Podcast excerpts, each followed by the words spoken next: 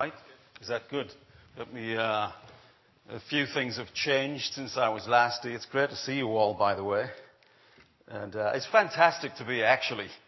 What, a, what how lovely. I wish we could stay overnight too, but nobody's offered us any accommodation. So that's, anyway. No, seriously, we need to get back to our kids. We did say to Amy, our babysitter, that we'll see her on Wednesday. But uh, I'd like to do that, but we better not, eh? Yeah, they got school in the morning, three boys. They'd have loved to have been here too, to catch up. Uh, but anyway, one thing that's changed was just a few months back, I went to the doctor. I was having some kind of headaches.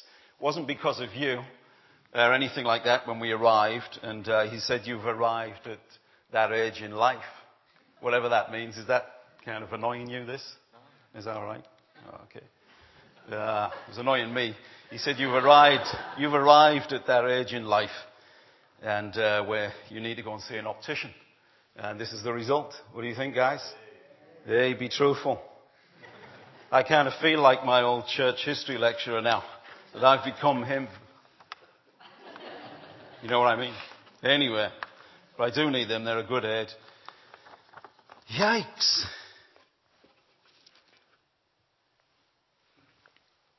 Did you ever, did you ever sneak a peek into uh, somebody else's diary? Ah, you see, as mums and dads, uh, when the kids are gone to school and there was a journal or diary left on the bed, at the bedside cabinet, did you ever want to open it? Did you ever open it? Or as kids, when you, you know, younger people, when your mum and dad are out and uh, it's safe at home, there's nobody around, did you ever sneak into their room? I'm not looking at you, Ross. Uh, deliberately, you just kind of caught my attention, but did you ever at least get the temptation to root through some uh, drawers and have a look at uh, some information? It can be kind of dangerous. You, you do that? I, I've done it a couple of times. It was, it was Christian sneaking, kind of Christian peeking, so that's all right, isn't it? You, you can do that. And uh, but you got to watch out, though uh, you could be in for a surprise with some of the things that you find out. Uh, I'm adopted? No, no, no, no. I mean, it could be scary, couldn't it? Some of the things that you, you find out in, in those. Uh, I don't know if you remember last year, Tiger Woods allegedly uh, snook into his ex-wife's house uh, to read her journal. Did you read about that? Uh, it kind of backfired, or didn't he? He got his recompense.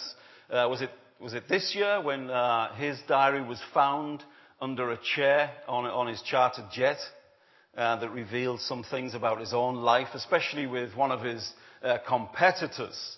And he said some things that uh, you wouldn't like to uh, be, you wouldn't like people to know. Did you read about that? Ah, well, you can Google it. You can Google it afterwards, read about some of those things.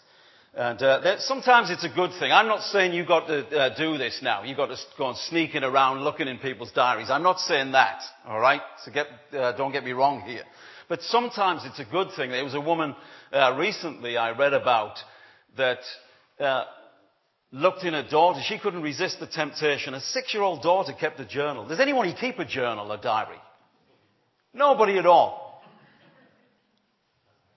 Naomi, one, two people. Is that, hey, it's not a, it's not a girl thing, you know. It's a man thing as well. Anyway, six-year-old girl kept a journal. And then when she got to school, the mum uh, looked at it and she was flabbergasted because for a few pages uh, she'd written, I'm the ugliest child in the whole school. Um, I can't, I fail in everything. I mean, in her own kind of six-year-old language. And her mother hadn't picked up on that at all. She'd never seen it at all. She had no idea what was happening inside her life, this, her own child's life. So that was a good thing, yeah, that peeking, because that turned into something really positive, and she was able to, uh, she had a new insight into her own child. It's amazing, eh? Some of the things that we can keep in a journal, some of the things that we can write uh, down. Psalm 40 is a journal. It's a page taken out of the King's Journal, King David's journal. That's what Psalm 40 is. If you've got your Bibles, open it to uh, Psalm uh, 40. And that's what this really uh, uh is. Uh, almost every verse is filled with personal pronouns about me, my, I. David's recording the things in his own life.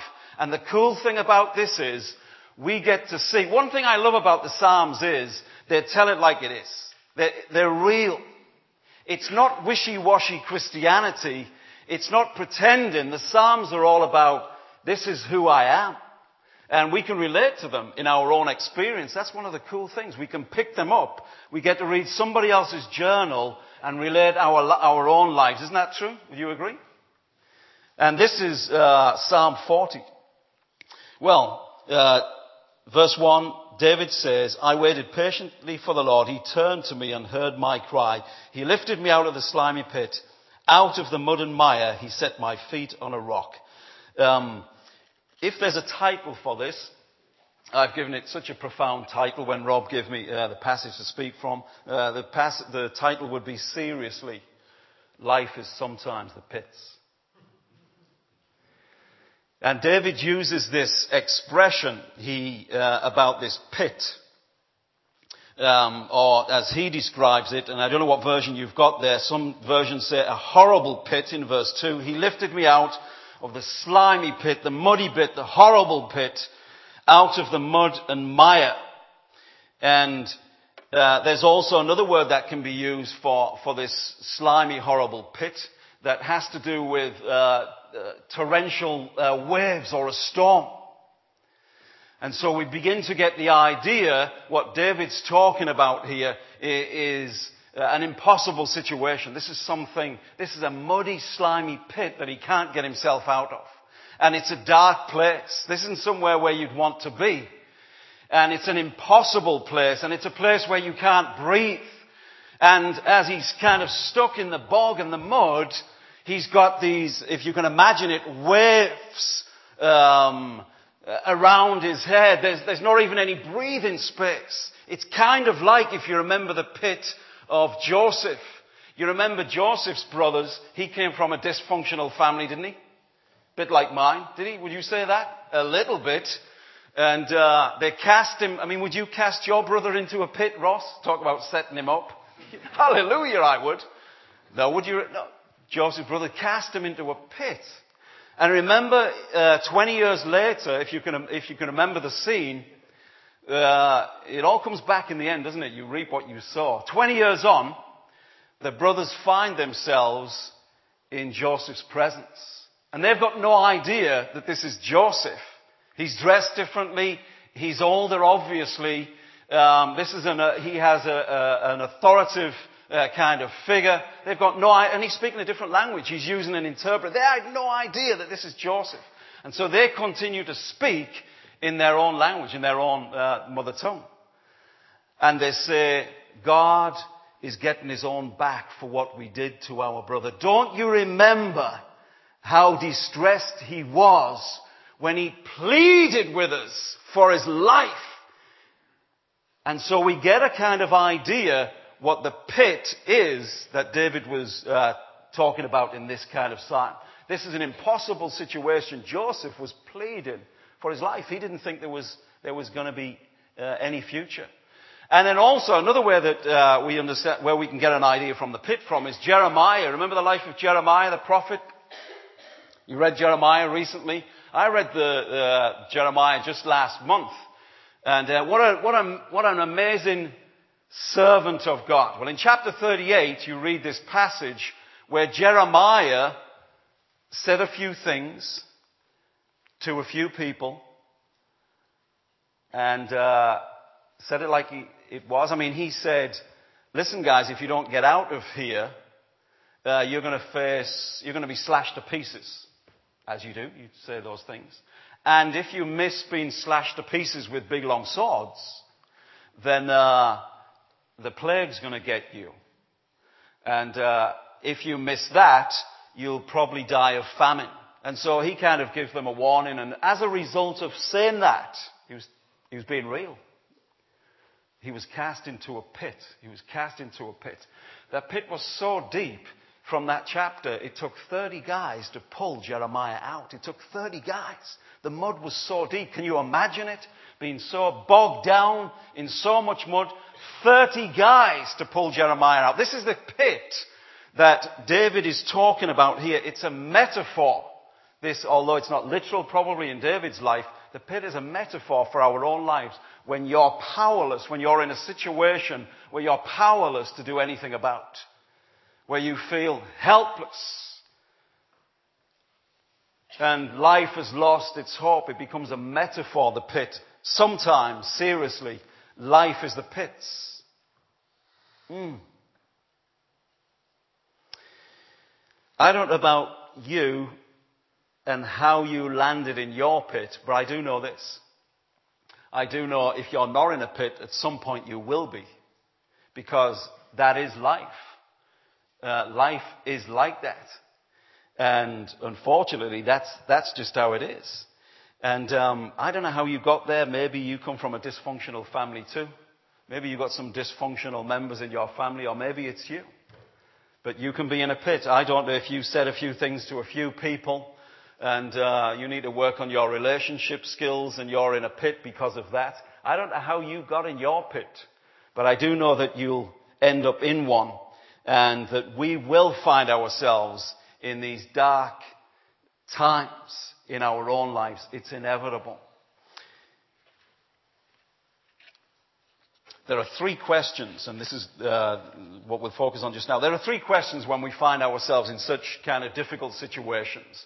One is, why am I in this situation? There are three questions we always ask ourselves when we're in times of difficulty, when things seem hopeless. Why am I in this pit? Why am I in this situation? Why isn't it somebody else? Why me? Why is this happening to me? What did I do? That's one question we ask ourselves. We always ask ourselves. The other question is we say, well, how long am I going to be in this pit? I mean, is this going to last forever? Is there an end? And the third thing that we ask is, um, will there ever be any hope for me again? When things are so bad, when things are so challenging, when things are so difficult, we ask ourselves also, will there ever be any hope for me? Is there, is there ever going to be a life for me again?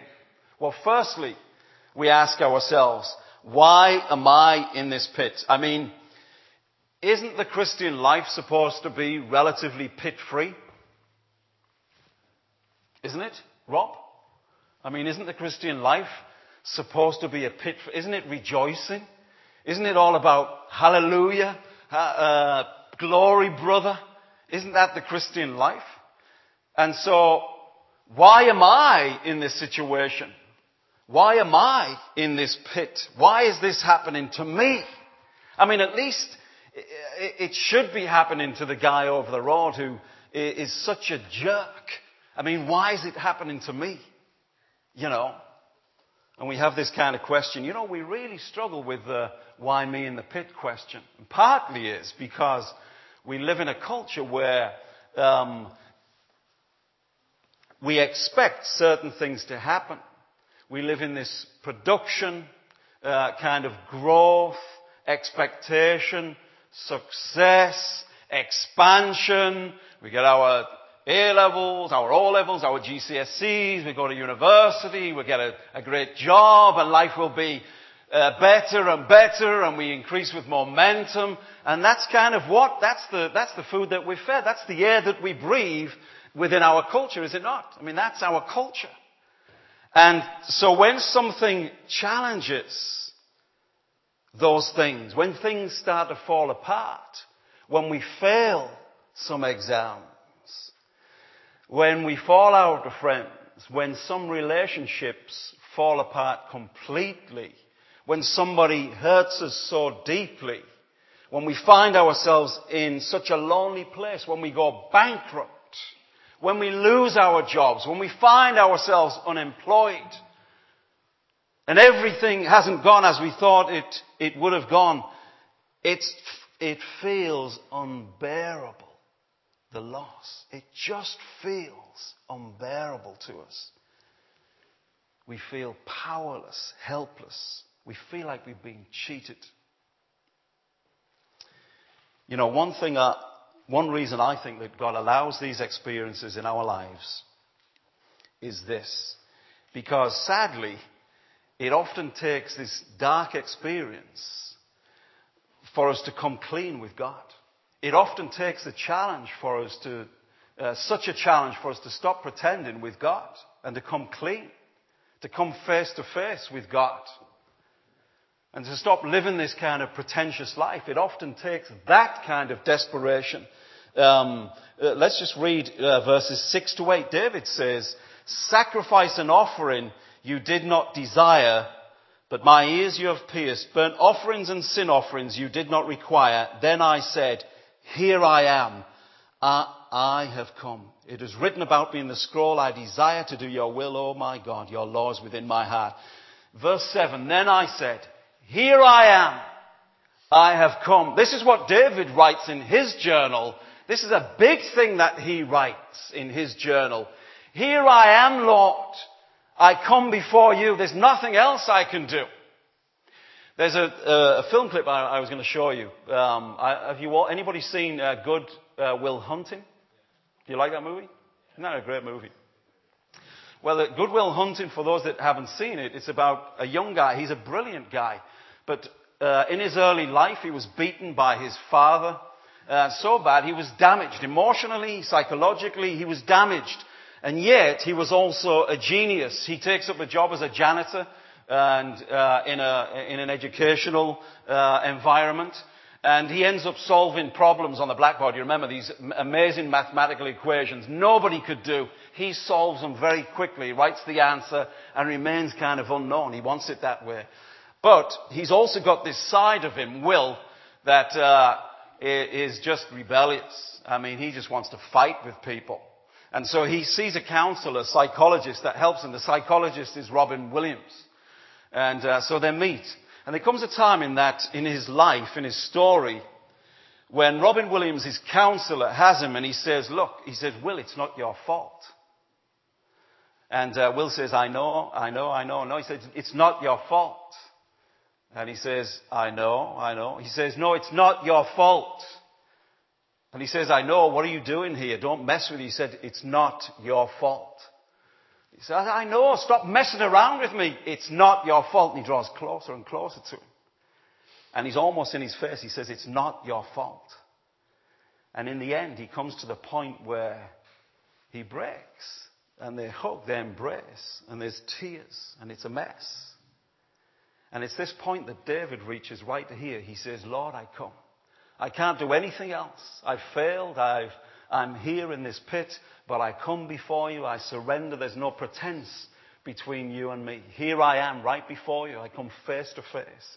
And God would have us come to that point. Isn't that wonderful? God wants us not to live a life in a pit. It isn't God's will that you and I live our lives in a pit. That's far from it. God didn't create you in His image to spend the rest of your life in, in a dark pit.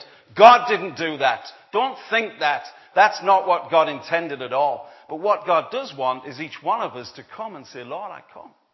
I come face to face without any pretense. I'm not in, interested in religion. Sacrifice, I've realized, means nothing. He says here, sacrifice and offering you did not desire. You, God, you don't desire that. You know, God's not interested clearly in how religious we are before people. He's not interested in that stuff.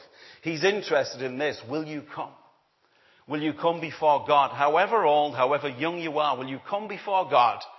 And you can do it on this basis. Because God says to you, you know, I'm your father. My arms are this wide. I've been waiting for you for a long time. And you've continued trying to do everything yourself. I'm here. Will you come? Everything's been done. You can't work your way into my presence. You can't work your own acceptance out. Here I am. It's on the basis of my son Jesus. His blood paid the whole price for you. You can come. Will you come? And so this is this wonderful picture. Yikes, in this psalm. Here I am, I come. Um, I don't like to cry in public. uh, do you? Um, I know a few, uh, if Kathy's here, I know a few American pastors and a few American presidents that like, that like to cry in public. I know one British guy from the northeast, Gazza, who cried in public. That was a famous spectacle, wasn't it? When uh, England lost, you know what? I'll tell you something. I cried that day too. Um, it was, and I should have. It was the year that I was going to Bible college. I should have read the signs Um, anyway, and uh, so Gazza cried. That was a big thing. Um, the second question we ask very quickly is this. How long am I going to be in this pit? I mean, God, can you give me at least a date when this time of suffering, when this painful time will at least end? I mean, can you give me a date that I can put on my iPhone or something or all my calendars and mark on? Give me an end date, at least something to work towards and I can grit my teeth, then I know it's over, it's finished. We ask ourselves, how long am I going to be in this mess for? How long, O oh Lord? In our own culture, yikes, waiting, it's just unbearable, equally unbearable. Waiting, isn't it? I mean, if waiting was a town, it would be the, the other side of the planet to our own instant town. You know, we live with everything instant.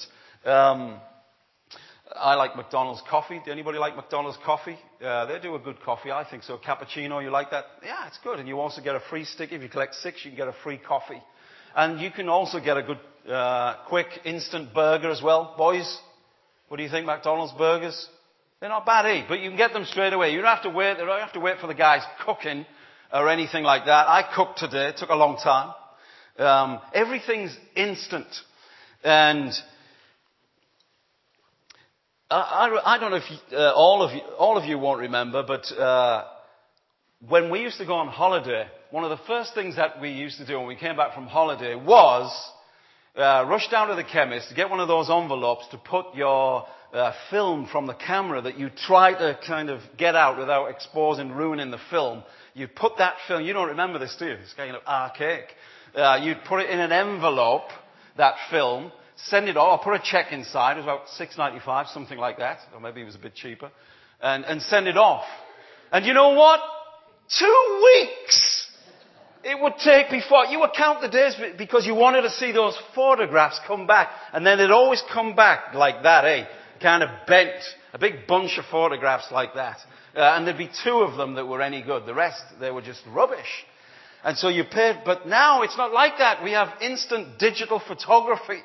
And you come back from your holidays, you can, why on earth you'd want to see your photographs uh, that quick, that soon? I mean, how can you forget uh, what you've just done for the last few days. But you, were, oh look, remember we did that. I know it was just two days ago. Why on earth we'd want to do that? But we got instant digital photography. That's part of life now, isn't it? And the rubbish ones, what do we do? Deep, bleep. We, we delete them, don't we? Simple as that. Everything, everything is instant. Uh, uh, on the motorways, we drive in these steel capsules. If you're doing 70 mile an hour, you're going, people are passing you by. Vroom. We just experienced that two and a half hours coming down here. If you're doing 70 miles an hour, you're in the slow lane. People, vroom. And we live, we want to get somewhere faster, quicker, quicker. Um, emailing, I think uh, emailing should be not email, it should be iMail. Because it's instant mail, isn't it? Email is a nightmare for me. Uh, direct communication I like. Email is just a nightmare. You can never get on top of email. Is that right? Some of you relate to that. It's not like tennis, where you hit a, a, a ball back and it comes back to you. It's like you're playing against 50 guys all hitting the ball back. And the ball's all, you just give up. Well, I do at least. That's my excuse for not responding to Rob's email this last week anyway. But look, we live in instant town, don't we? Everything's immediate. You know what? If I want to contact somebody, I don't have to wait till they go back home uh, to call them on their landline. I don't have to do that. I don't have to wait till they get to the office where I can call them. I can speak to the director on his mobile. I can send them a text. I mean, there are so, I can Skype to people. I Skype to people around the world all the time. Isn't it amazing? We live in instant. You know what? I can buy some jeans that are already, already have the rugged cool look.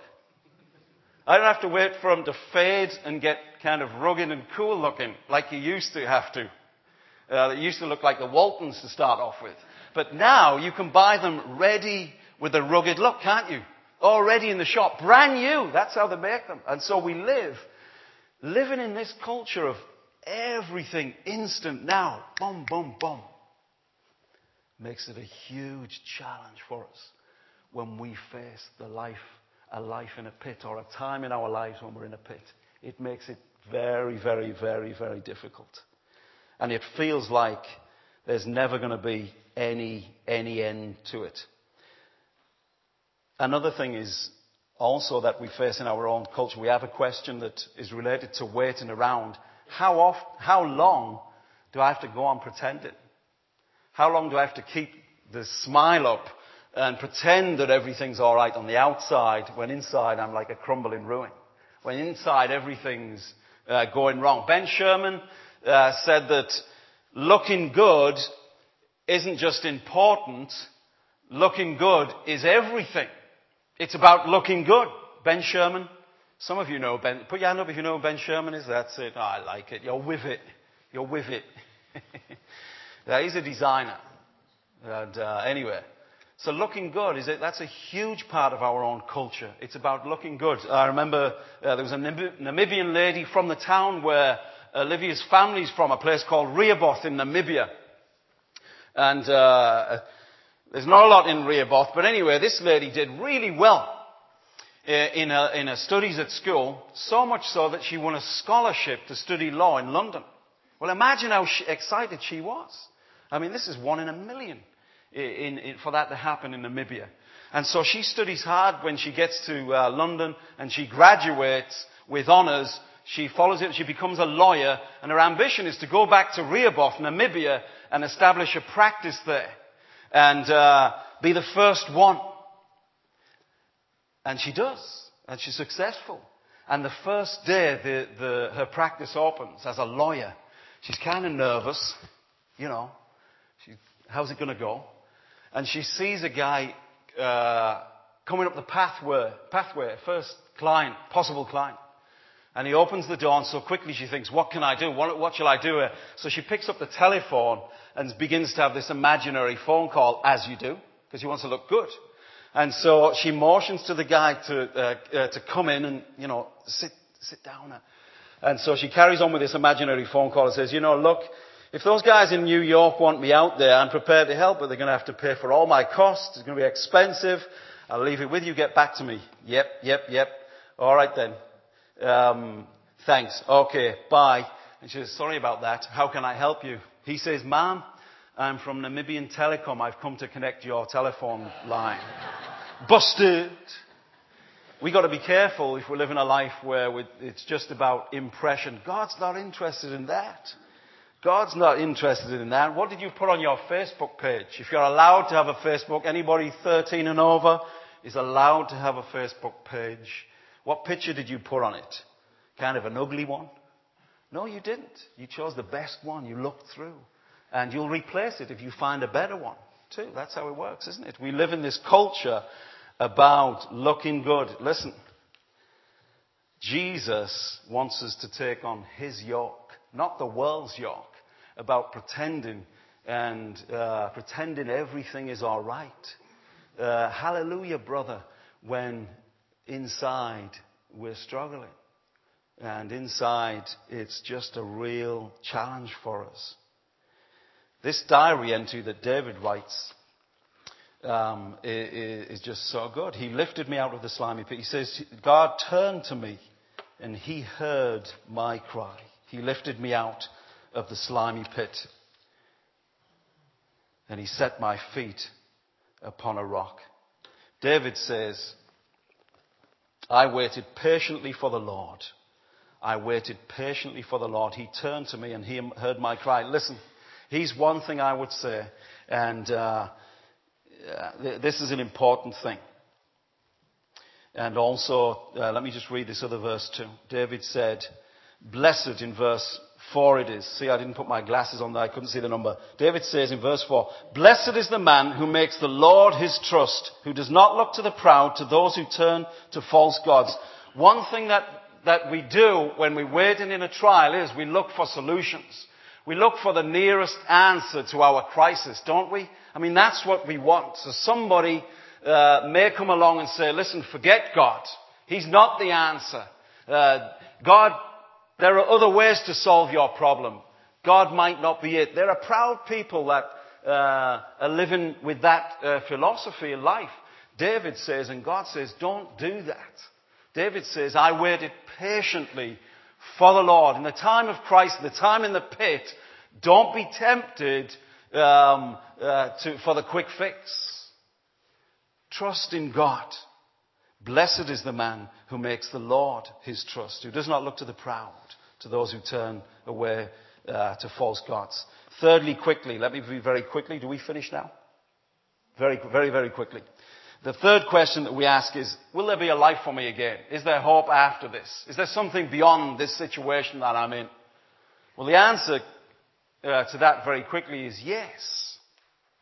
There is, even though at times, you know, when we came back from South Africa, after um, giving, I thought I'd, I'd given everything that I could to working with young people in black townships and developing uh, sports ministry and working in, in church planting amongst immigrants. I thought I, I was spent. And we came back to England and uh, my uh, eldest sister was diagnosed with cancer. And she was unmarried, Dawn. Uh, and she had three kids.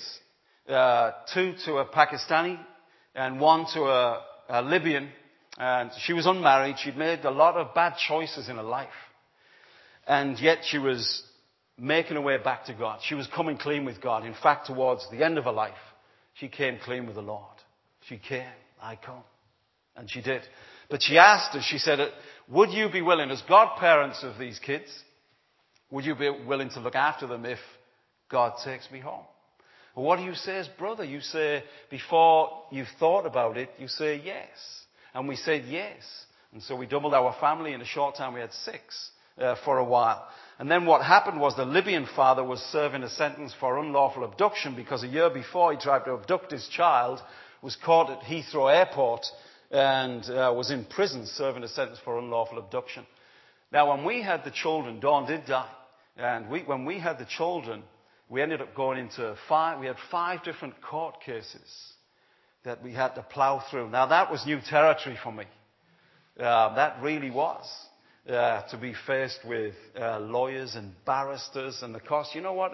Financially, over those three years, it cost me on a missionary salary, uh, although God provided 32,000. Can you believe it? But that was a pit. That was a pit for us. I can tell you, that was a dark place. I never could see us getting out of that. I could, I would write in a journal, just as David I would write Uh, how on earth, when's the end going to come? When is this all going to end? It seemed like it was going on forever and ever and ever. But the end comes. And yes, there will be an answer. There will be a hope. There'll be a post-pit existence that's different from pre-pit existence. And God brings about some changes, needed changes in our own lives through these difficult times of being powerless. God transports us. As I said earlier, clearly God doesn't want you in a pit. It's not God's will that you're in this dark place. But it just so happens, seriously, that life is sometimes the pits and we find ourselves there. But we arise from, and this is the, um, what you had on your uh, bulletin there we arise with a new song on our lips. I wonder what is the new song of Long Crendon? What's your new song? And sometimes we sing many songs of other people's experiences, do we not? We sing songs of uh, times gone by. And what's your new song? Uh, individually and as a church, what's Long Crendon's new song? Because our new song is our testimony to what God has done in our lives. Um, Richard Wurmbrand said something uh, striking. I met him years back, and he said, "You people in Britain sing a great song. Oh, for a thousand tongues to sing my great Redeemer's praise. You know the song, eh? Oh, for a thousand tongues to sing my great Redeemer's praise." He said, "That's great." But you people in Britain don't use the one you've got. What on earth would you do with another 999? What's your song? You see, out of the pit, we have a new song. Out of the pit, God gives us a new song, and it's a testimony. David says, let me just read this very quickly. In verse 9, he says, I proclaim righteousness in the great assembly. I do not seal my lips, as you know, Lord. I do not hide your righteousness in my heart. I speak of your faithfulness and salvation. I do not conceal your love and your truth from the great assembly. I sing a new song, and this new song is our witness uh, to the community, to other people around us, that yes, your God is real, that He got you out of that situation. And He gives us this new song. Many will see, He says, and come to know uh, the Lord. I wrote a song, a very simple chorus uh, that reflects that reflected something of uh, of what God was doing in my own uh, life and heart after this after a pit. He is the river. He's the river that runs through our hearts. Uh, he's the Lord who takes me as I am. He's the living God. He's the answer to our problems. He's the path and He's the runway to heaven. That was my own simple song. Uh, that I wrote, and is a worship song for me. Uh, my prayer is this that God continues to put a new song in your mouth that is your testimony to His wonder, to His majesty, to His greatness. Uh, my prayer is that you would come in all honesty, that you would come face to face with God through your crises, through your challenges in life, that you own up, that you just come as you are before Him as he intends, as his beloved. You know that you're his beloved son and daughter. Did you know that? Did you know that? Did you know that you're the beloved? That he, that God is crazy about you. That God is just crazy about you. Did you know that? That you're his beloved. That you're precious for him. Your life has huge value. Did you know that?